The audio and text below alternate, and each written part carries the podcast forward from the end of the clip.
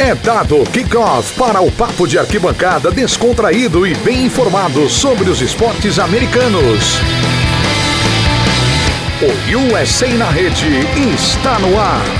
Seja muito bem-vindo, fã do esporte norte-americano, fã de NFL, fã de NHL, fã de NBA, fã de MLB, a mais uma edição, edição 325 do podcast USA na Rede, podcast de esportes americanos do Portal de Playoffs o melhor podcast de esportes americanos, o melhor conteúdo de esportes americanos do Brasil. A gente está aí com a temporada regular da NFL a todo vapor, já se aproximando dos playoffs, faltando 5, 6 semanas, 5, 6 jogos para a maioria dos times. Temporada da NBA e da NHL esquentando também, uma semana interessantíssima da NBA com dois jogos entre o Phoenix Suns e o Golden State Warriors, muita gente já prevendo aí um, o que vai ser, o que pode ser a final do Oeste daqui a alguns meses.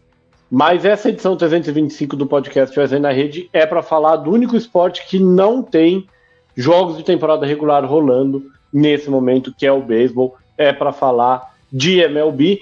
Lembrando que essa e todas as outras edições do USA na Rede você ouve no SoundCloud, no iTunes, no Spotify, no Google Podcast, enfim, no seu agregador preferido de podcasts. Lembra sempre de assinar o feed para você receber todas as, as últimas edições do USA na rede. E a gente aproveita para mandar um abraço para o Pix do grupo WPcom, que produz as versões podcast do livecast e também está produzindo essa edição do USA na rede. O Pix também trabalha com vídeos, com estratégias, com tudo de comunicação. Se você quiser tirar a sua dúvida, bater um papo com ele, ver quais são as possibilidades é, para o seu negócio, para o seu projeto. Manda uma mensagem para o WhatsApp 54 99620 5634 ou procura ele no site wpcom.rs barra oncast. A gente está fazendo essa edição especial de intertemporada da Major League Baseball porque pela primeira vez em 27 anos exatamente à meia-noite no horário da costa leste dos Estados Unidos, duas horas da manhã do dia 2 de dezembro, exatamente a quinta-feira em que a gente grava essa edição do USA na Rede.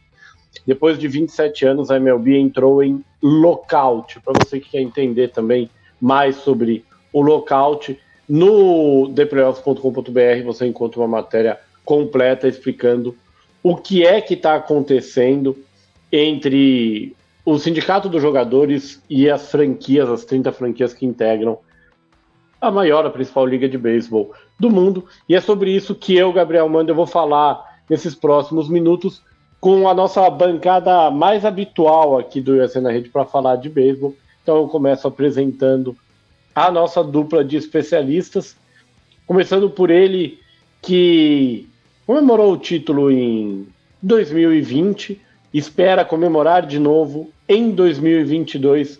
Guilherme Deluca, tudo bom, Gui? Fala, Mandel, tudo bem? Fala, Luiz, tudo certinho? O pessoal que está escutando a gente, por aqui tudo ótimo. É, você falou que a, a beisebol é a única temporada que não está rolando.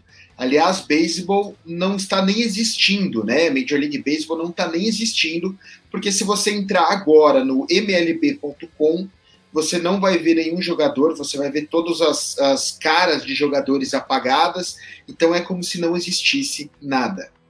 A gente também, ele que foi campeão, ouviu o time ser campeão em 2016, não acho que espera repetir em 2022, mas movimentos interessantes antes do lockout, a gente vai falar um pouquinho sobre a Free Agency depois.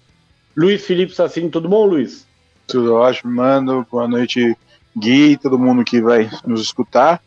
É, é, eu não sei, eu já não sei mais o que esperar do Chicago Cubs. É, eu não esperava algumas movimentações que eles já fizeram, a gente vai comentar depois. E quem sabe? É, acho que algumas coisas nessas negociações da, da, da CBA vão mudar o, o que a gente chama de rebuild hoje na MLB. Vamos tentar explicar rapidinho e eu vou tentar aqui ser o menos técnico possível o, o que está acontecendo. Do mesmo jeito como as outras ligas americanas, a Major League Baseball é, ela tem um acordo entre a própria MLB, que é, é o, o, o, grupo das 30 franquias, dos 30 proprietários de franquias, e a MLBPA, que é a Associação de Jogadores, o sindicato de jogadores na prática. E esse acordo é o que rege a relação entre as duas partes. Em 1994 para 1995, é, o último ano em que houve um lockout ou que houve uma greve de jogadores, é, esse acordo ele, ele foi ele, ele deixou de valer no meio da temporada e a Major League Baseball cancelou o restante da temporada regular de 1994 o grande, grande franquia prejudicada naquele momento, Montreal Expos. Não existe o, o, campeão, não existe o World Series, não existe nada em 1994. De 1995 para frente, a, MLB e a MLBPA sempre tiveram uma paz, entre aspas, e os acordos foram sendo renovados antes de expirar. O acordo coletivo venceu à meia-noite do dia 1 para o dia 2, de quarta para quinta-feira, e os donos adotaram logo depois uma medida que é o lockout, que serve para, teoricamente, pressionar um pouco mais os jogadores a negociar. Lockout é a tradução do termo em inglês lockout, ou trancar para fora. Lógico que hoje isso é mais simbólico do que foi no passado, mas o que acontece? Os jogadores não podem frequentar é, a, os espaços de treino, de pré-temporada, os estádios das franquias e não podem ter contato com os funcionários das franquias. Na prática, nesse momento, não existe relação entre sindicato de jogadores e os proprietários. E nesse momento, por exemplo, não haveria, se um jogo tivesse um jogo marcado para amanhã, não haveria jogo porque não haveriam jogadores, não haveria jogadores. É, Luiz e Gui, começando aqui pela pergunta que acho que todo fã de MLB se faz nesse momento hoje, 2 de dezembro, dá para dizer que o início da temporada regular de 2022 corre perigo?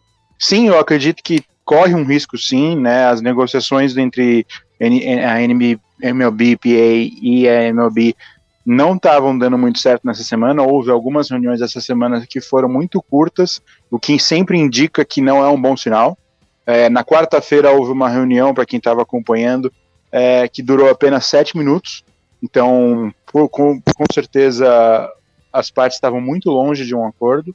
E acho que agora vai ser uma briga de ferro entre as, entre as duas partes, é, que vai durar alguns meses sim, e pode é, muito bem atrasar o início da, da pré-temporada e que, consequentemente, deve atrasar o início da temporada em si. É muito, muito improvável que se é, esse acordo não saia até o final de fevereiro, a temporada não atrase, nem que seja por algumas semanas. É claro que corre perigo, né? Hoje, a, julgar pela forma como as cartas saíram, tanto a carta que a MLB postou, como a carta que a ML, MLBPA postou, a impressão que a gente tem é que a temporada corre perigo. Agora, a julgar pelo, pelo que a, a, própria MLB escreveu na carta, né, que essa é uma ação necessária visando garantir que a temporada comece no tempo certo, no spring training, porque eles estão apostando exatamente em vencer pelo cansaço. Né? A MLB já quis cravar essa. Vamos lembrar é, é, que essa, esse lockout é um lockout das franquias e da MLB, né? Porque a gente que entende como greve e tudo mais, e é bom deixar muito claro que não é uma greve dos trabalhadores, é, é uma greve dos patrões, se a gente for dar uma trazer para o nosso contexto, né? Mas o, a forma como a MLB postou essa carta dizendo que ela já está jogando no começo para garantir que essa temporada aconteça, ela dá uma esperança de que a temporada vai acontecer né? Então, o, o, como o Luiz disse, as últimas reuniões não foram nada boas. A última durou exatos sete minutos no hotel lá no Texas, mas muito, tem muita água para rolar ainda, tem muito, tem, tem um cabo de guerra para acontecer e dá para gente ainda hoje, 2 de dezembro de 2021, ter esperança que em abril de 2022 comece a temporada. É, o, o, o, o deadline que todo mundo fala para que a temporada comece dentro do padrão de normalidade, né, no começo de abril. É um acordo até o começo de março mesmo.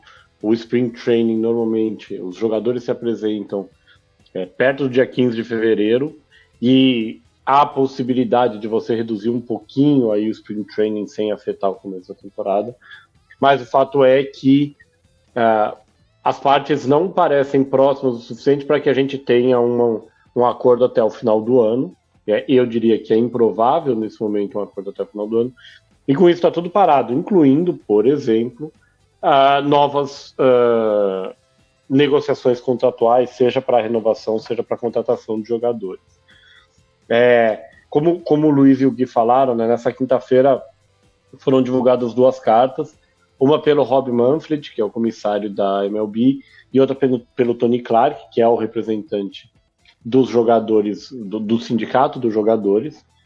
É, e é muito engraçado porque se você lê a carta do Rob Manfred, você acha que os jogadores são vilões. E se você lê a carta do Tony Clark, os bandidos são os donos de franquia. Na prática, é o, o que o, o, centro da polêmica, existem questões dentro de campo, se é que a gente pode dizer assim, a gente vai discutir daqui a pouco, mas o, o maior uh, pega para capar envolve dinheiro. Os donos querem, de alguma forma, limitar os gastos, com salários principalmente. Na teoria, no discurso, para você limitar o gasto mínimo com salário e ter uma liga mais competitiva e aumentar as receitas. Na prática, visão do Gabriel é lógico, tem uma questão aí de auferir o maior lucro possível. E os jogadores defendem uma mudança no conceito de arbitragem e free agency para garantir que os próprios atletas entrem nesse mundo dessa possibilidade de escolher onde vão jogar e maximizar os seus ganhos o mais breve possível. A alegação do Rob Manfred é que ela, ela é uma alegação que faz sentido se a gente analisar só no curto prazo, os últimos três ou quatro anos. O Manfred afirma que se os jogadores entrarem na free agency mais, mais cedo dentro da carreira, a ideia seria você diminuir um ano de arbitragem, por exemplo, e o jogador ser ter, ser agente livre depois da quinta temporada, os, as franquias de, de mercados menores vão ser prejudicadas porque esse pessoal vai atrás do dinheiro uh, que os grandes mercados podem pagar. Uma das questões mais uh, difíceis de resolver aqui, o beisebol é das quatro grandes ligas a única que não tem um salary cap uh, estrito, duro. É, o beisebol tem uma taxa a partir da qual você paga um valor maior de impostos, mas se o Chicago Cubs quiser gastar 400 milhões de dólares em salário, ele pode. Vocês veem alguma possibilidade de os dois lados barganharem até chegar a um acordo parecido até com o que a própria liga propôs, em que você tenha um, um teto salarial mínimo e máximo, alavancando aí talvez o ganho de atletas intermediários, mas limitando o ganho dos maiores atletas e essa seja a contrapartida para você ter um, um modelo talvez de free agency depois de cinco anos em vez de seis? Olha, eu vejo sentido sim, viu? Eu vejo sentido uh, em chegar algo próximo a isso. Uh, acho, né, se, se for para dar um palpite aqui, a partir da minha análise, eu acho que, como toda discussão, vai acabar pendendo mais para o que os, os donos de franquia e a própria MLB quer. Né? Então, eu acho que uh, essa questão do gasto vai dar uma reduzida, principalmente porque a gente está falando de salários astronômicos fechados nessa, nessa última free agency. Mas eu acho que, que a gente vai conseguir achar um equilíbrio. No final das contas, eu acho que os jogadores vão acabar cedendo muito mais que a própria MLB. Né? Vão, vão forçar, vão endurecer, vão, vão é, bater na tecla que a MLB é a vilã e tudo mais, exatamente como você falou nesse jogo de bandido e mocinho, mas eu acho que está muito próximo de, de acontecer o que a MLB propôs, muito mais próximo do que o que os jogadores querem.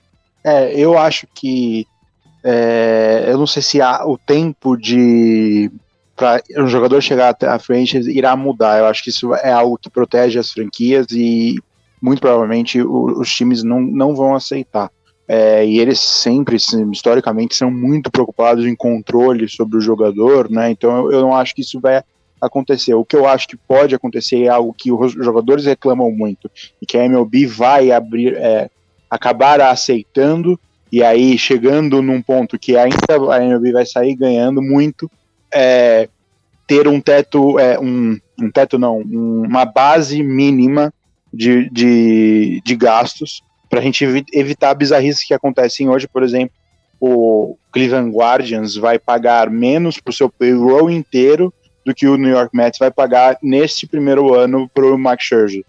É, então, acho que isso vai acontecer para fazer com que essas franquias que gastam menos né, por opção gastem um pouquinho mais e tentem manter a, comp a competitividade mas ao mesmo tempo vão fazer alguma coisa, talvez aumentar o, o, a linha de taxa, né, a, a taxação começar a ser mais alta, em que os times que gastam mais não tenham que pagar essa taxação do jeito que está, e aí ficar algum esse equilíbrio, e aí é, os jogadores que pelo menos é, do lado deles, eles vão ter mais a possibilidade de ganhar mais em contratos, né, visto que os times vão começar a ser obrigados a gastar um pouco mais do que alguns gastam hoje. É, lembrando, né, a, a, Luxury Tax hoje ela está em torno de 210 milhões de dólares. É, a primeira proposta feita pelos donos ainda durante a temporada regular era de um piso de 100 milhões e um, um teto de 180 milhões. Para um roster de 26 jogadores, 100 milhões daria uma média de 4 milhões de dólares de salário por jogador. Essa é exatamente a média salarial da MLB nesse momento. 4 milhões e 180 mil dólares, mais ou menos. Mas o que acontece durante os três primeiros anos? O clube define o salário dos, dos atletas, a franquia define o salário dos atletas, e ele raramente, tirando casos de, de negociações antecipadas, como por exemplo a do Under Frank, que a gente vai falar mais para frente, esse número de, normalmente nesse momento não passa de 600 mil dólares. E aí o que, você, o que acontece é que essa média não é realmente o salário médio do jogador. Para cada jogador que ganha 600 mil dólares, você tem o Max Scherzer que ganha 43 milhões de dólares. Por uma conta básica, aqui nós estamos falando que o Scherzer sozinho representa 20% do espaço salarial, entre aspas, do New York Mets. Gui. Sabe o que é estranho? É, essa diferença, essa bizarrice, ela acaba deixando os próprios jogadores muito descobertos, né? Fica muito fácil para os times fazer o, o popular tanque, né, tancar a temporada, e aí isso acaba virando um modelo de negócios para muitas franquias, tipo um Baltimore Orioles, um Pittsburgh Pirates, os caras, um, um próprio Cleveland Guardians, eles vão é, é jogando para vira um negócio, é assim, um Colorado Rockies, por exemplo, é assim que o cara vai, vai ganhando, vai levando a temporada, as franquias ganham dinheiro assim. Enquanto você tem é, por conta dessa, dessa força que as franquias têm sobre os jogadores, você pegar uma, uma atual rotação titular dos Dodgers, contando com Walker Buehler, Julio Urias, é, Tony Gonsolin e mais dois, três moleques, lá não dá 10 milhões de dólares. E a gente está falando de Buehler, por exemplo, que tá, e, e Julio Urias, que ainda estão em período de, de arbitration. Isso é muito é, surreal, é muito desequilibrado você colocar Walker Buehler e Max Scherzer lado a lado, por exemplo. Então, é claro que tem uma defasagem, é claro que tem algo a ser discutido. A gente não pode tirar isso de, de meta jamais. Do outro lado, né, normalmente acordos coletivos de trabalho também são momentos em que as regras ou algumas regras do esporte mudam. Foi nesse momento, por exemplo, que a Liga Americana adotou, é, lá na década de 70, o rebatedor designado, que não se aplica ainda à Liga Nacional. E a gente vê aqui algumas discussões pelo menos quatro que consigo listar, é, muito interessantes e que podem, certamente vão ser abordadas em algum momento aqui, é, durante as negociações. A adoção do rebatedor designado pela, pela Liga Nacional, e aí até aquela possibilidade que a gente discutiu é, no último podcast, de você ter um modelo em que é, o rebatedor designado ele é aplicado enquanto o arremessador titular está no jogo para incentivar também as franquias a, a, a, ampliarem o tempo de uso do arremessador titular. É, alguma expansão dos playoffs, atualmente com 10 times em, classificados em 30 uh, franquias que disputam a temporada regular. As uh, rodadas duplas com jogos de sete entradas e o, uh, entradas extras começando com o jogador na segunda base. Essas duas regras adotadas em 2020 e 2021, teoricamente, por conta da pandemia. O que, que vocês dois acreditam como um cenário possível para essas quatro movimentações que eu listei? É, acho que três delas vão acabar acontecendo. É, duas eu vejo muito pela mudança de, de approach de alguns times na, nessa free agency, é, antes do, do, desse lockout, que seriam o, de, o DH Universal, rebatedor é, designado para as duas ligas, e o playoff expandido. E essas duas eu acho que, pela movimentação de alguns times que no começo, quando alguns jogadores começaram a assinar, estavam quietos, e depois da, que começaram as negociações, é, eles começaram a se mexer. É, eu imagino que as franquias veem com que essas duas coisas seja algo que não vai, que, que a, o lockout não vai terminar antes que isso seja aceito. Já as, as outras duas, que foram coisas que foram testadas, durante essa situação de pandemia, é, o, o doubleheader com sete entradas eu acho que vai, vai ficar. Foi algo que a, a MLB curtiu né, nesses últimos dois anos, mas eu acho que a regra do, do, da, das entradas extras vai, não vai ser exatamente essa que, que a gente viu nessa última temporada, que foi algo que pareceu que não deu muito certo. Eu concordo totalmente com o Luiz. É, inclusive observando a mesma coisa que ele. Se você vê ah, o, o que os próprios insiders traziam, por exemplo, com os times da National League já olhando e, e consultando o Nelson Cruz, né, já pensando no, no, rebatedor designado universal, mostra que essa já é uma coisa que já está em cima da mesa. E tanto o, a liga como a associação dos jogadores já sabem que isso vai acontecer. Né? O, os playoffs expandidos a questão é saber como é que vai ser essa formatação dos playoffs. Eu acho que aí ainda vai ter bastante discussão.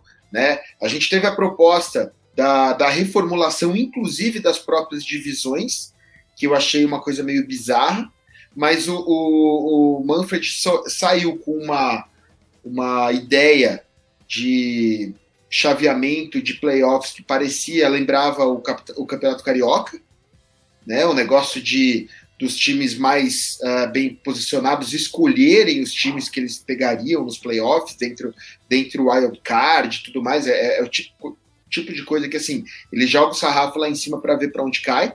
Né? Então, assim, vai ter um playoff expandido, porque isso induz os times a investirem mais, facilita mais. É, é, é uma forma de você evitar o tanque em, em julho, né? Um time que vai ter uma possibilidadezinha, ele vê, ah, dá para chegar lá no playoff expandido, ele não vai mais abrir mão de todos os jogadores. Então você não vai mais ter tanta movimentação assim em julho. Então essa também é uma coisa que deve acontecer. Acho igualmente com o Luiz que o, o jogador na segunda base, na, nas entradas extras, não deve acontecer. Os, os managers reclamaram demais disso. Acho que você tem uma mudança muito brusca na dinâmica de jogo, na forma de você é, mover as suas peças, né? Mas a, a questão do, do Doubleheader com sete jogos também pode ser. Também pode ser porque isso facilita, inclusive, num ponto que os donos de franquia gostam muito, que é o giro de torcedores pelo estádio. Você levar em conta preço de estacionamento, preço de cerveja no estádio, preço de pão salsicha, porque não dá para chamar aquilo de cachorro quente, né? É, você ter um giro maior de público no estádio no mesmo dia te dá, cara, pelo menos um faturamento 50% para não falar o dobro, 50% maior. Então é uma coisa que, que deve. E não cansa os jogadores. Então é uma coisa que deve acontecer também. É, só. É, só, só complementar. É, a gente tem um. Se a gente for reparar é, mais, perto, mais, mais é, de perto no que aconteceu nesses últimos dias, eu acho que o Chicago Cubs acaba sendo um, um modelo que a gente vê que alguma coisa aconteceu para o time mudar de ideia e ver que talvez os, é, eles vão ter uma chance de brigar é, algo que a, com o modelo atual não iria acontecer, porque o time é, fez duas movimentações que eu acho que são é, bem indicativas que algo foi visto, que foi a contratação do Ian Gomes, é, que talvez possa ser utilizado como DH, é, e aí eu acho que devem ter visto na, nas, nas negociações que o, o DH Universal vai entrar, e a contratação do Marcos Stroman. É, um, um, time que, que a gente falava vai estar estava em rebuild, porque vendeu várias peças na última deadline é, e deveria poupar dinheiro, acabou é, investindo num bom arremessador, num contrato grande, né, não tão grande como o Mark Scherzer, mas num um, um contrato é, decente, e que bota o time em posição talvez com mais uma grande contratação, ou uma ou duas, algumas outras movimentações, em pelo menos estar tá na briga se os playoffs forem expandidos. Só, só complementando o que vocês falaram, né? O José Roberto Oreiro tinha uma dupla de personagens durante o tempo que ele escreveu no Jornal Lance, que era o Tico e o Teco, que eram especialistas em fazer regulamento de campeonatos. E o Manfred deve ter se aproveitado dos primos dele, o Tico e o Toque, para criar o modelo de playoffs que ele sugeriu, que era basicamente 14 times classificados, 7 em cada liga. O, o primeiro colocado, o melhor, melhor classificado, com bye. Aí o segundo colocado escolhia entre os três piores, entre os três times de wild card, quem ele queria enfrentar. O outro vencedor de divisão escolhia dos dois que sobraram. Os outros que sobrassem se enfrentavam. E quem escolhia jogava em casa o melhor de três jogos. É, é, é, é, não tem sentido. Não tem sentido. é surreal, sentido. cara, é surreal. Aí a proposta dos jogadores ela tem alguns, algumas mensagens implícitas, né? A proposta dos jogadores era um playoffs de 12 times, seis em cada uh, liga, mas com uma alteração nas divisões. Você basicamente excluiria as divisões centrais e teria uma divisão com sete times e uma divisão com oito. Isso na prática é um convite a você criar mais duas franquias, algo que é interessante para todo mundo, para os donos, porque você tem mais gente gerando dinheiro aí, e para os jogadores você cria mais 52 vagas nos elencos principais, mais 80 vagas nos foreman roster, etc. É, eu vejo muito mais provável, nesse caso, se alguma das duas for aprovada, dos jogadores. Mas acho que no fim do dia o que vai acabar acontecendo é um misto você manter os modelos de três divisões e ampliar uma vaga de playoffs para cada time. E aí talvez o que você faça é dar aos dois melhores times bye fazer uma série de três jogos, duas séries de três jogos de wild card. É, eu concordo com vocês que expansão dos playoffs a gente vai ter. O rebatedor designado a gente vai ter, só precisa entender como, porque me dá a impressão de que essa regra do Double Sword ela passa a ser mais bem vista pela associação de jogadores, porque ela, de um jeito ou de outro, garante mais rebatedores dentro do elenco também. E aí a minha única, meu único ponto em relação à visão de vocês é assim, eu acho que se a MLB de fato adotar o rebatedor designado com essa regra é, do, do, do duplo padrão, né, como eles estão chamando na tradução português, alguma coisa vai ser adotada para entradas extras, para evitar aquelas situações de jogos na 18ª entrada em que você tem que colocar arremessador titular para rebater. Alguma coisa do tipo, se o jogo passar da 11ª entrada, você vai ter o corredor na segunda base, né? Para tentar controlar um pouco a duração do jogo, que é uma das prioridades do Manfred. É importante a gente lembrar aqui, é, só, só fazendo um adendo, né, o texto Lembrando que a gente tem, já falei o texto sobre o, o lockout, o texto está na descrição do podcast também, para quem quiser. É, a gente tem um escândalo implícito aqui essa semana, teve, né? É uma, uma pesquisa, eu vou confessar que eu não lembro o nome do jornalista que foi atrás dessa informação, mas ele está de parabéns. A Major League Baseball usou duas bolas diferentes durante a temporada 2021 sem avisar ninguém.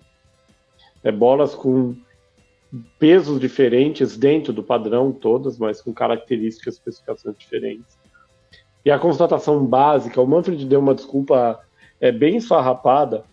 O Guilherme De Luca, para quem não conhece, é professor uh, de, de, nível uh, ensino superior e, e, ensino médio.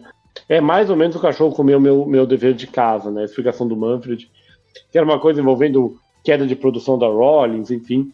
Na prática, o que o jornalista descobriu, bolas mais leves que voam menos e são mais benéficas aos arremessadores foram usadas no começo da temporada. E aí, depois daquele monte de no-hitters, a liga passou a adotar bolas que voam mais. Enfim, fica aí só o, o lembrete. Mas para fechar essa questão do, do lockout, quem que vocês consideram no fim? Os dois lados vão cantar vantagem sempre. Quem de fato vai ter mais ganhos em relação à sua proposta original? Os jogadores ou os donos de franquias e a liga em si? Eu acho que sempre, em qualquer negociação, os donos de franquia sempre saem é, favorecidos.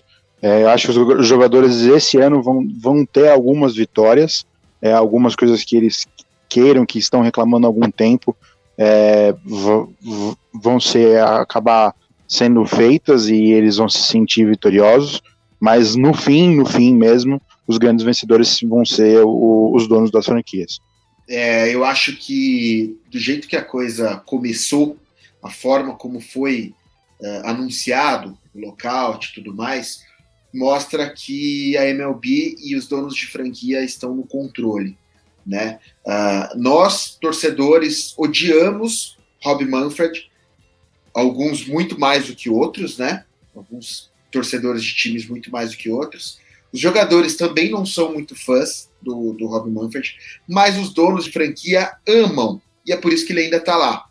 E por que, que ele, eles amam Rob Manfred? Porque ele consegue a vontade dos donos de franquia na maior parte das vezes. Concordo com o Luiz que alguma coisinha dos jogadores vão ser é, aceitas, como quem diz, ah, fizemos, ó, somos democráticos, fizemos uh, ajudamos dos dois lados, olhamos para os dois lados, é isso, estamos juntos, vamos começar a temporada. Agora, se você der uma peneirada no que vai acontecer no fringir dos ovos, uh, eu, eu acho que a gente tem aí entre 70% e 80% da vontade dos patrões. Vamos passar agora para o segundo tema da nossa pauta, né? E, e, é engraçado como as coisas estão relacionadas. Né? A gente já tinha tido uma trade deadline os 10 anos que eu acompanho o beisebol mais uh, ativa que eu me lembro. E aí, por conta desse, dessa possibilidade de lockout, a última semana ela foi impressionante em relação a acordos fechados, nem tanto de renovação, mas principalmente de assinatura de contrato, porque imagino que muitos jogadores quiseram garantir a sua situação antes de entender o que vai acontecer. Né? É, de, de renovação de contrato de longe, a mais espetacular, a do Wander Franco. É uma renovação muito, muito questionada, mas que faz muito sentido para o Tampa Bay Rays, que é uma franquia que não tem tanto dinheiro para gastar. O Franco renovando o contrato por é, 13 anos e pode chegar a mais de 200 milhões de, é, de dólares, é maior, de longe o maior contrato para um jogador com menos de um ano de experiência. E aí, entre basicamente sexta-feira, quinta, sexta-feira é, e a terça-feira à noite, a gente teve aqui uma, uma enxurrada de jogadores free agency, é, free agents assinando contrato. Eu vou até pedir para vocês me ajudarem aqui, porque senão certamente eu vou esquecer alguns dos nomes.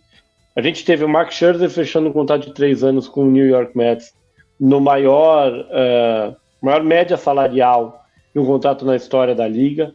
A gente tem o mesmo New York Mets fechando é, com o Mark Canha. A gente tem o Javier Baez fechando com o Detroit Tigers. A gente tem o Corey Seager e o Marco Simen fechando com o Texas Rangers. O Seager um contrato de 325 milhões de dólares também, se não me engano, o 11 maior contrato da história da liga. Uh, o Marcos Stroman como o, o Luiz falou, e o Ian Gomes fechando com o Chicago Cubs, o Chris Taylor renovando com o Los Angeles Dodgers, o Robbie Ray fechando com o Seattle Mariners. Vão me ajudando. a gente teve o. O, é, o, fechando o, com o Blue Jays. A gente teve o Stellan Marte com o Mets também, e o Rangers também assinou o, com o Cole Calhoun e o John Gray. Que eu tô esquecendo de alguém. A gente teve o Marco Melanço, mas aí são contratações menores. É, o outro- Adam Frazier. É, teve Escobar nos Mets também. Isso, Escobar nos Mets. Era, era o. E aí no final, né, no, nos últimos minutos ali do, do, do dia primeiro, a troca que levou o Hunter Renfro para Milwaukee e o Jack Bradley Jr. voltando para Boston. E também que- teve, a- teve o, o Abisail Garcia no Marlins e o Leone O Garcia renovando.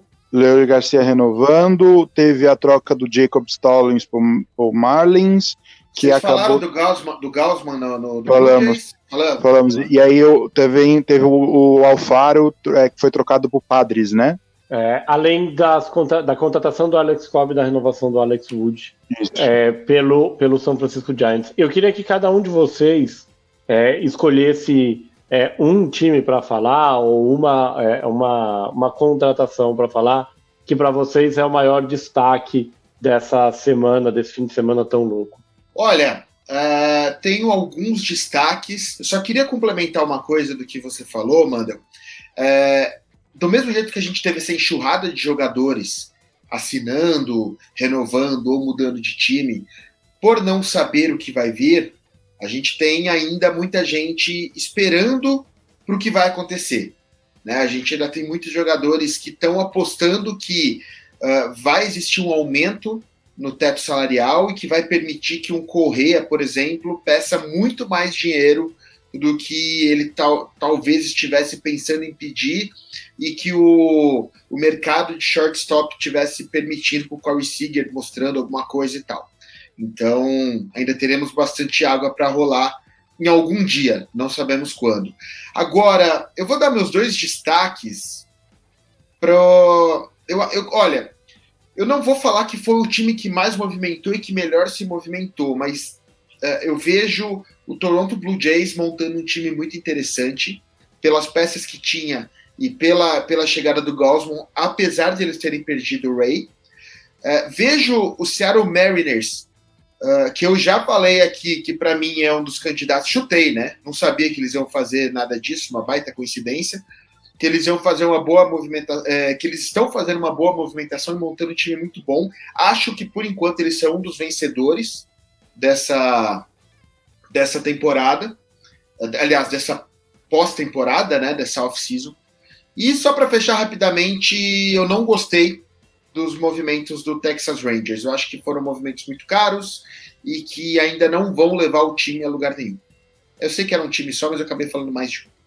O meu destaque seria até o Texas Rangers, que realmente gastou bastante, mas eu acredito que o time tem chance de melhorar. O problema é que eles provavelmente precisam gastar ainda mais e focar é, em arremessadores agora, principalmente, porque eles têm bo boas peças é, no seu farm para chegar, para compor esse line-up que vai ficar certamente muito forte com o Seager e o Semien, mas falta arremessadores, isso é claro. E aí acho que aí é onde o plano pode dar errado, porque eles estão investindo muito em jogadores, né? Um, contratos longos também, né? Sete anos para o e 10 anos para o Seager. É, é um, bastante tempo investido nesses dois jogadores.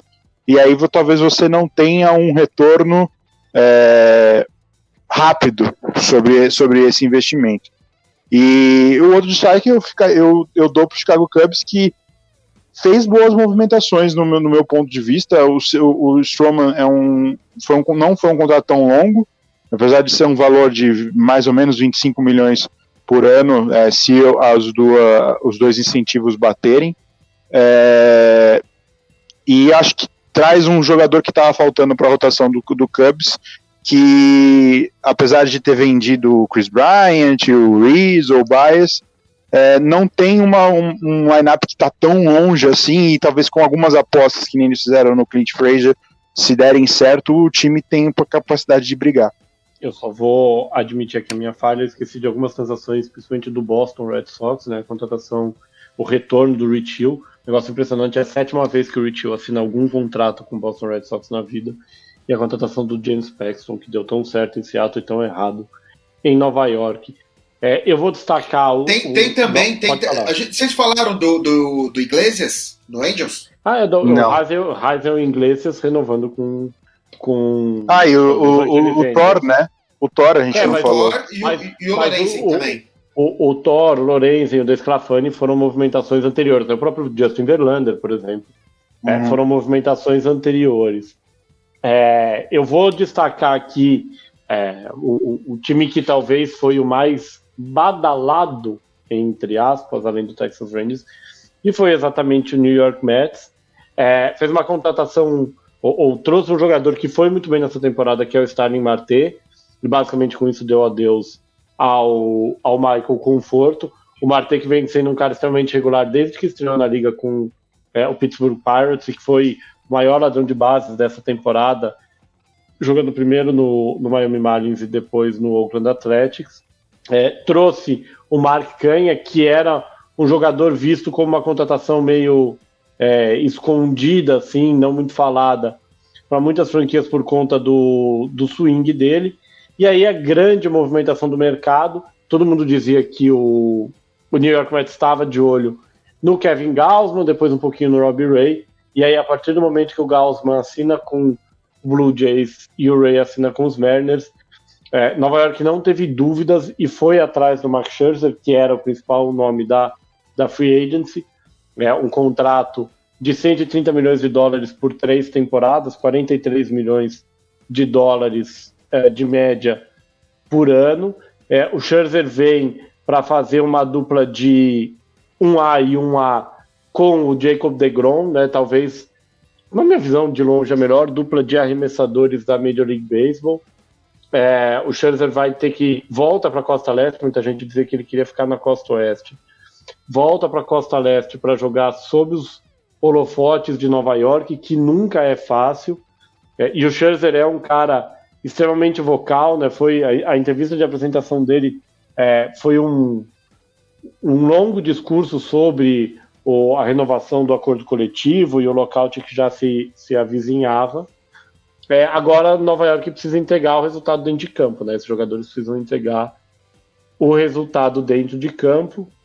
É, lembrando alguns dos principais nomes que ainda estão na free agency, a gente tem o Zé Grank, o, o Zé perdão, o Clayton Kershaw, que ainda não assinou com ninguém. É, o Kershaw é nativo do Texas e muito se disse durante muito tempo que ele poderia jogar no Texas Rangers. Nenhuma informação a respeito, mas é uma possibilidade a mais vista junto, mais citada junto com uma renovação, lógico, com o Dodgers. É, entre os arremessadores titulares, é, a gente tem opções mais secundárias depois do Kershaw. O Fred Freeman não renovou, ainda com o, Atlanta Braves, muita gente. O, o, nome do New York Yankees começa a ser citado aqui, é, tanto para o Freeman quanto para o Anthony Rizzo. A gente tem o Kelly Jansen ainda como, como free agent também, o exclusive do, é, do Los Angeles Dodgers.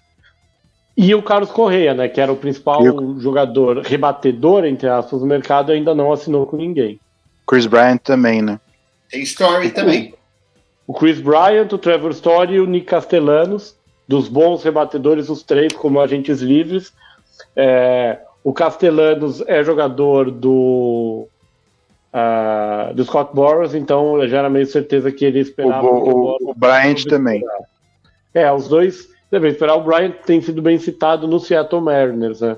Um time que, que tem bastante olhos para versatilidade. Aí a gente tem outros jogadores, né? O Michael Conforto não assinou, o Jock Peterson não, não assinou, é, mas, são, mas são caras menores. Carlos são caras menores. É, é, os, o Rondon e o Kikuchi são bons nomes para ficar de olho também, que devem é. ter alguns contratos bons. É, eu só queria complementar o que o, o, o Manda falou do Mets, que eu gosto de algumas movimentações que o Mets fizeram, né, principalmente a, a contratação do Marte e do Canha. É, eu acho que são dois bons jogadores que vão dar um equilíbrio nesse line-up que eles não viram no último ano.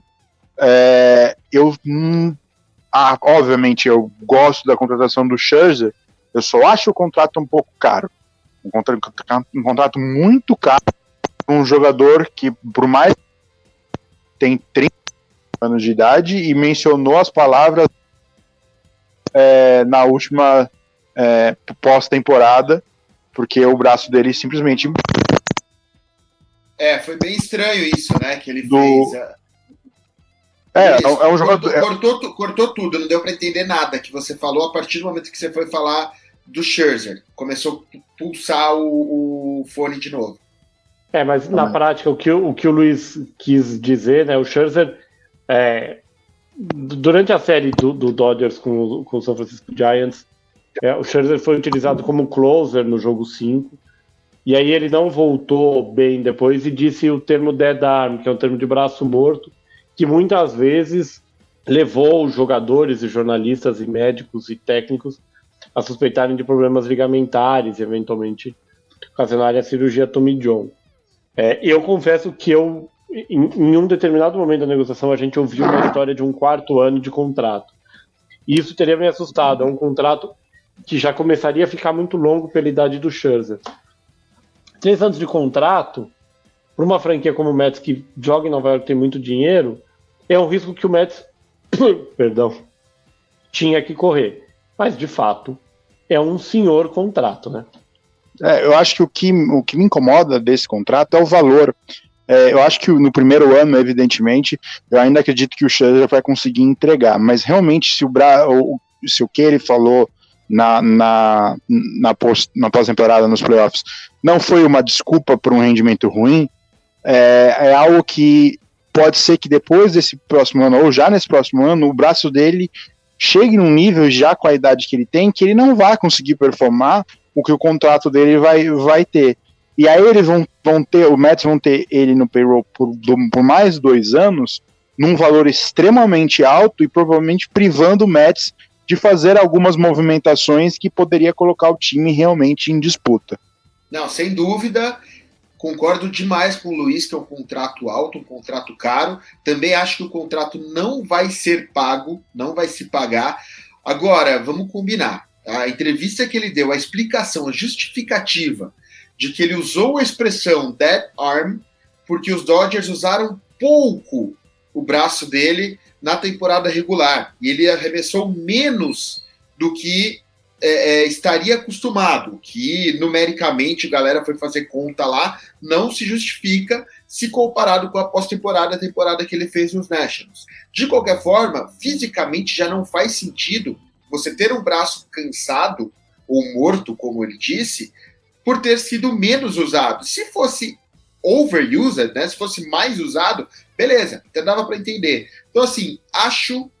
E a gente viu, Gui, a gente viu também, por exemplo, um exemplo de um cara que realmente foi o super utilizado em 2016 no, no Harold Chapman, que demorou um tempo depois, né? A temporada de 2017, por exemplo, do Chapman, e até um pouco de 2018, foi bem ruim, porque ele, o, o Joe Madden utilizou muito ele na campanha do título do Chicago Cubs, e é, ele demorou para voltar o nível que a gente conhece do, do, do, do Chapman. É, é, eu não acredito que o, o, o Scherzer cansou, o braço não rendeu nos playoffs porque ele foi menos utilizado. Eu acho que foi que ele é um jogador de 38 anos, que já normalmente para um pitcher já é basicamente o final de carreira. Muitos pitchers param com essa idade. É... Chegando numa temporada longa, depois de uma pandemia em que a temporada passada não foi muito longa. Então, todo esse, todos esses problemas, e agora a gente vai ver em 2022 como o, o, o Scherzer vai voltar.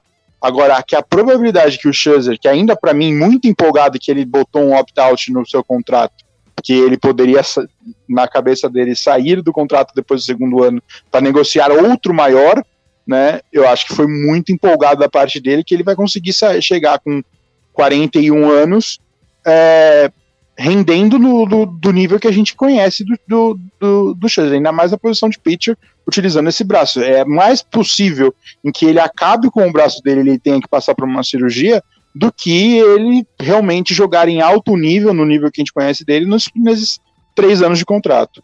Só, só apontando, antes da gente terminar, Existe uma outra situação muito interessante que é a situação do, do Seiya Suzuki, jogador uh, japonês, outfielder japonês, né? O Seiya Suzuki foi oferecido pelo time dele no Japão aos times da Major League Baseball dentro de um sistema. Os americanos usam o termo de posting, se eu traduzir para postagem aqui vai ficar muito feio. É, dentro do sistema de posting. E o, o, modelo hoje adotado entre a NPB e a MLB, as 30 franquias têm 30 dias para negociar com o jogador. Se ele aceitar o contrato de alguém, ele fecha contrato e aí existe todo um cálculo por trás de quanto a franquia norte-americana paga para o time japonês. E o, o, a negociação do Seiya Suzuki está interrompida, né? Por conta do lockout, o, o, o coitado do Seiya Suzuki não faz a menor ideia do que vai acontecer com ele. Eu fiquei até curioso de saber o que, o que vai acontecer né, nessa situação, porque teoricamente o Seiya Suzuki ainda não pertence à MLBPA, né? Então é, é. eu, eu não sei se ele está totalmente bloqueado de negociar. Né? É que é óbvio que ele, ele, foi, foi, ele entrou nesse sistema de postagem tal, possivelmente no pior momento possível. Mas eu, é, eu tô curioso para saber o que vai acontecer, porque teoricamente é, a, o lockout não funcionaria para ele. Sem a Suzuki é, e, o, e, o, próprio Thiago Vieira, né? O Thiago Vieira também foi oferecido para times da. Sim, o Nick, o é. Nick Martinez também ele acabou assinando antes do lockout, né? É, o, o Thiago, eu vou, confirmar, vou, vou, vou admitir que essa é uma informação que eu não consegui confirmar, mas a informação que eu tenho, que eu vi, é que o Thiago Vieira vai defender uh, o, o, Giants no Japão por pelo menos mais uma temporada. Ele permaneceria no Japão na NPB em 2022. É, de fato, é uma situação atípica, não usual, é, e a gente tem que esperar para ver o, o, como e o quando as coisas vão é, se desenrolar para entender a situação é, desses, desses jogadores Fato é que hoje, como o Gui falou, né, não existe nesse momento uma lista de jogadores da MLB. É, enfim, em, em outros esportes existe um, um, uma série do 3430 da ESPN, um documentário do 3430 da ESPN, que mostra, as, numa das, dos lockouts dos, é, da NFL, né, numa das greves da NFL, nesse caso uma greve de jogadores, a situação do, na época, do, do, time de futebol americano de Washington, na época ainda chamado de Redskins, hoje Washington Football Team, quando adotou jogadores uh, substitutos, né? Na época eram jogadores que saíram do, do universitário e não encontraram times, jogadores dispensados, pessoal que jogava futebol amador. No beisebol isso é um pouco mais difícil. Não dá para imaginar que isso vai acontecer. Então, nesse momento, a situação parece ou os dois lados se entendem, ou a temporada regular, o início da temporada regular, é, de fato está ameaçado e pode ocorrer depois do previsto. E aí resta saber o que, que a liga vai fazer, né? Se vai diminuir o calendário, se vai jogar o, é, a World Series mais para frente. Eu vi uma matéria, um, texto que ironizava isso, dizendo que o, o jogo 5 da World Series seria disputado no dia de Thanksgiving em Detroit com três palmos de neve em cima do campo. É, o, o beisebol tenta não mudar a data exatamente para minimizar o impacto do frio no, no ápice da sua temporada, que é a World Series. Cara, você sabe por que eu acho que os jogadores vão acabar cedendo no final das contas? Tem muito jogador encabeçando a, a discussão, como o próprio Luiz lembrou, né? Eu, aliás, foi o, o Mandel mesmo que falou do discurso do Scherzer. Cara, fica, perder um ano para o Max Scherzer é final de carreira. Perder um ano para Justin Verlander é fim de carreira. Ficar um ano parado para Clayton Kershaw é fim de carreira.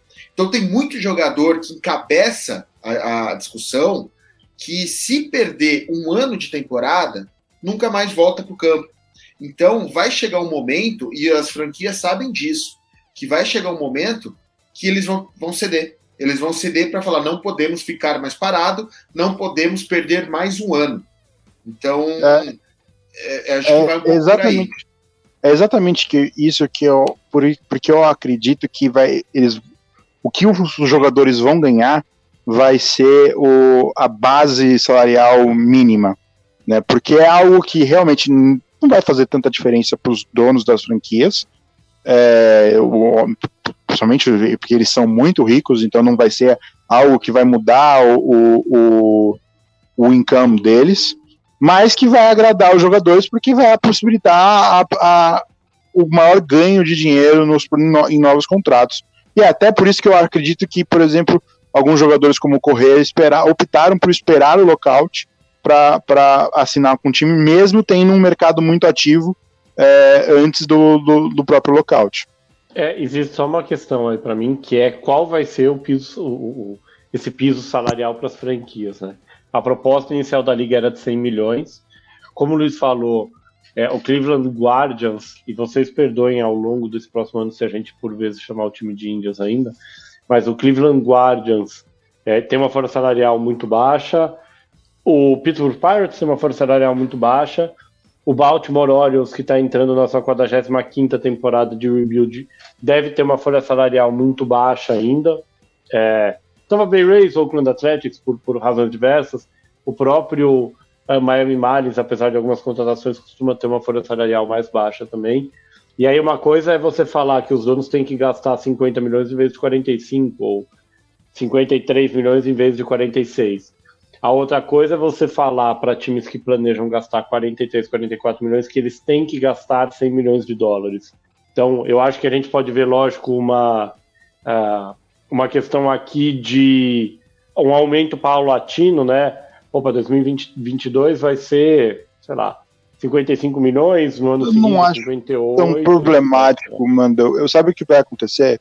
Esses times que estão nesse, nessa folha salarial por volta de 43 milhões, se subir para 100, vão fazer o que muitos times né, na NBA fazem, pagar um contrato tipo de 25 milhões para um jogador que não vale isso.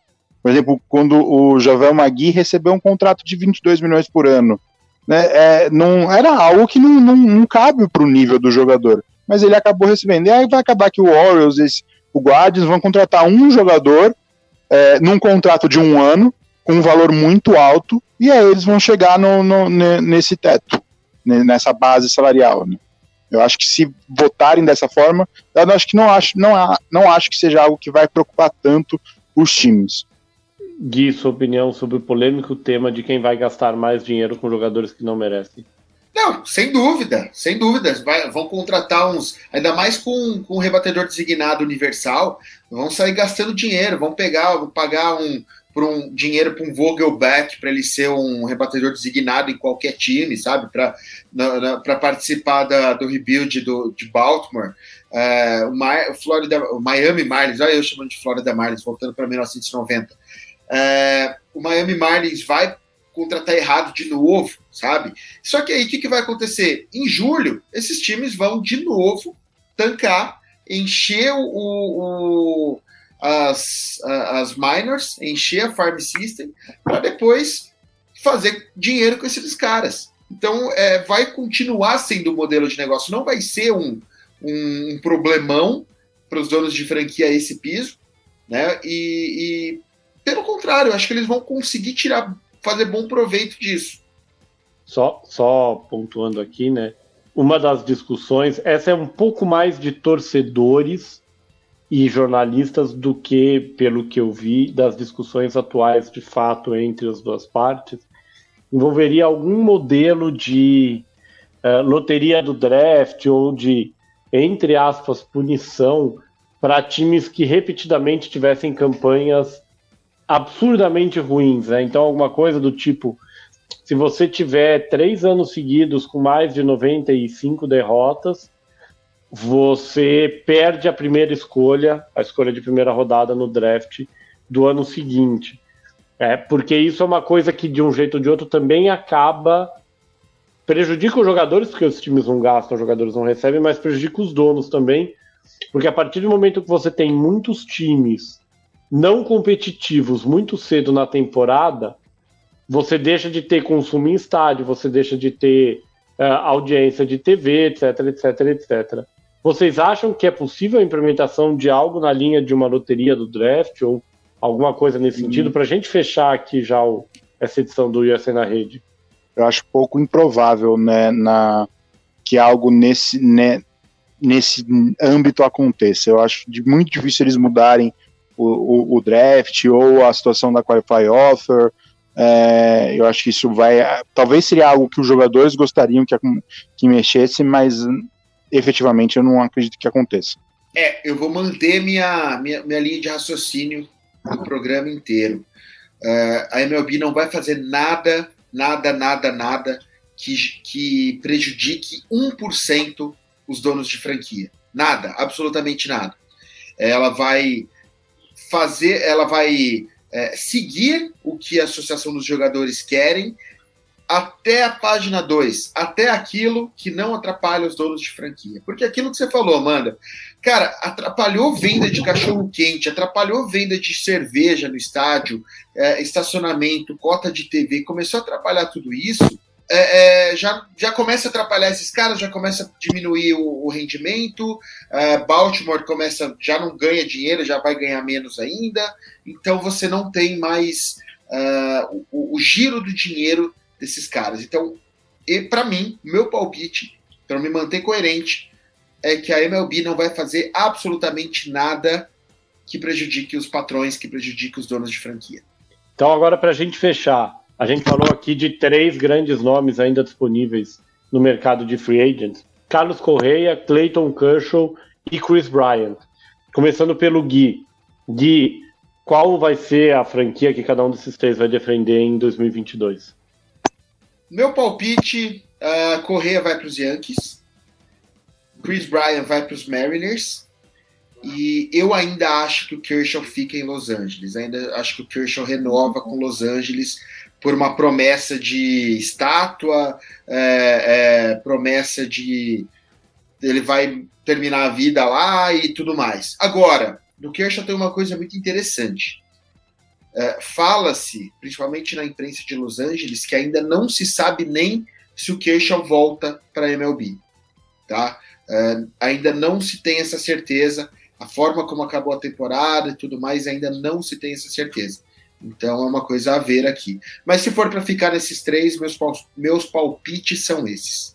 É, a minha aposta para o Kershaw é que ele assina com o Rangers. É, eu acho que ele vai jogar no Texans para terminar a carreira. É, o, o, Chris Bryant, eu acredito que o Seattle é um bom destino para ele e há, há, muitas conversas sobre isso. E eu vou jogar uma bola curva aqui que o Marcus Stroman jogou no Twitter. É, o Correia para em Chicago, no Chicago Cubs. Bom, minha vez aqui, né? Eu tenho que apostar no diferente aqui. Vamos lá. Tenho nenhuma convicção do que eu vou falar. O Chris Bryant de alguma forma vai renovar com São Francisco. Aliás, vamos mudar, vamos mudar, vamos mudar. O Chris Bryant vai para o Colorado Rockies. O Carlos Correia fica no Houston Astros. E o Clayton Kershaw se aposenta. Nenhuma convicção do que eu falei, mas pelo menos tô, nós estamos com apostas diferentes aqui. Vocês cobrem a gente em algum momento entre 2022 e 2023, porque infelizmente as nossas apostas não dependem nem só da gente, né? Dependem do Rob Manfred e do Tony Clark nesse momento.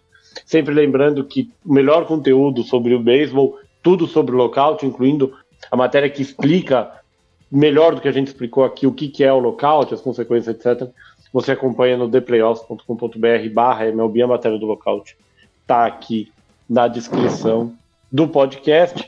E a gente encerra agora essa edição 325 do USA na Rede, essa edição especial de intertemporada que falou sobre o lockout da Major League Baseball. É, lembrando sempre é, do nosso amigo Pix, que fez a, a produção e edição do, do USA na rede. O Pix que, além de dar uma enorme ajuda para a gente aqui nos cortes, ou como diria o craque Neto no vídeo mais famoso dele, ali nos dedinhos, o Pix também trabalha com vídeos, com estratégia, com muita coisa de comunicação. Entre em contato com ele, bate um papo com ele pelo wpcom.rs barra oncast ou pelo WhatsApp 54 99620 5634. Vale bem a pena, de repente você descobre que ele também pode te ajudar com a comunicação da sua empresa, do seu projeto, enfim. Luiz Felipe Sassini, foi um prazer mais uma vez. É, agradecer a todo mundo que está ouvindo, é, o Gui também pela, pelo debate, e vamos esperar essa intertemporada inusitada que vamos ter nesse ano, já que é, vamos ficar sem alguns meses, provavelmente, sem muitas notícias e com muitos jogadores que vão estar tá no, ser o objeto de desejo de muitos torcedores na free agency. Guilherme De Luca, foi um prazer mais uma vez. Valeu, Mandel, valeu, Luiz. Foi muito bom o papo. Uh, valeu todo mundo que está escutando a gente. Vamos apertar os cintos aí para esses próximos meses que vão ser de uma ansiedade especial, né? Querendo saber uh, não só para onde vão esses jogadores, que ainda faltam assinar, mas o que vai acontecer com a MLB e se vai acontecer MLB. Então, vamos juntos aí, voltaremos mais com próximas notícias e fiquem ligados no The Playoffs, que é lá que você vai ter todas as informações mais rapidamente. Um abraço, valeu. Bom, eu, Gabriel Manda, eu me despeço agradecendo também ao Luiz, ao Gui pelo bate-papo.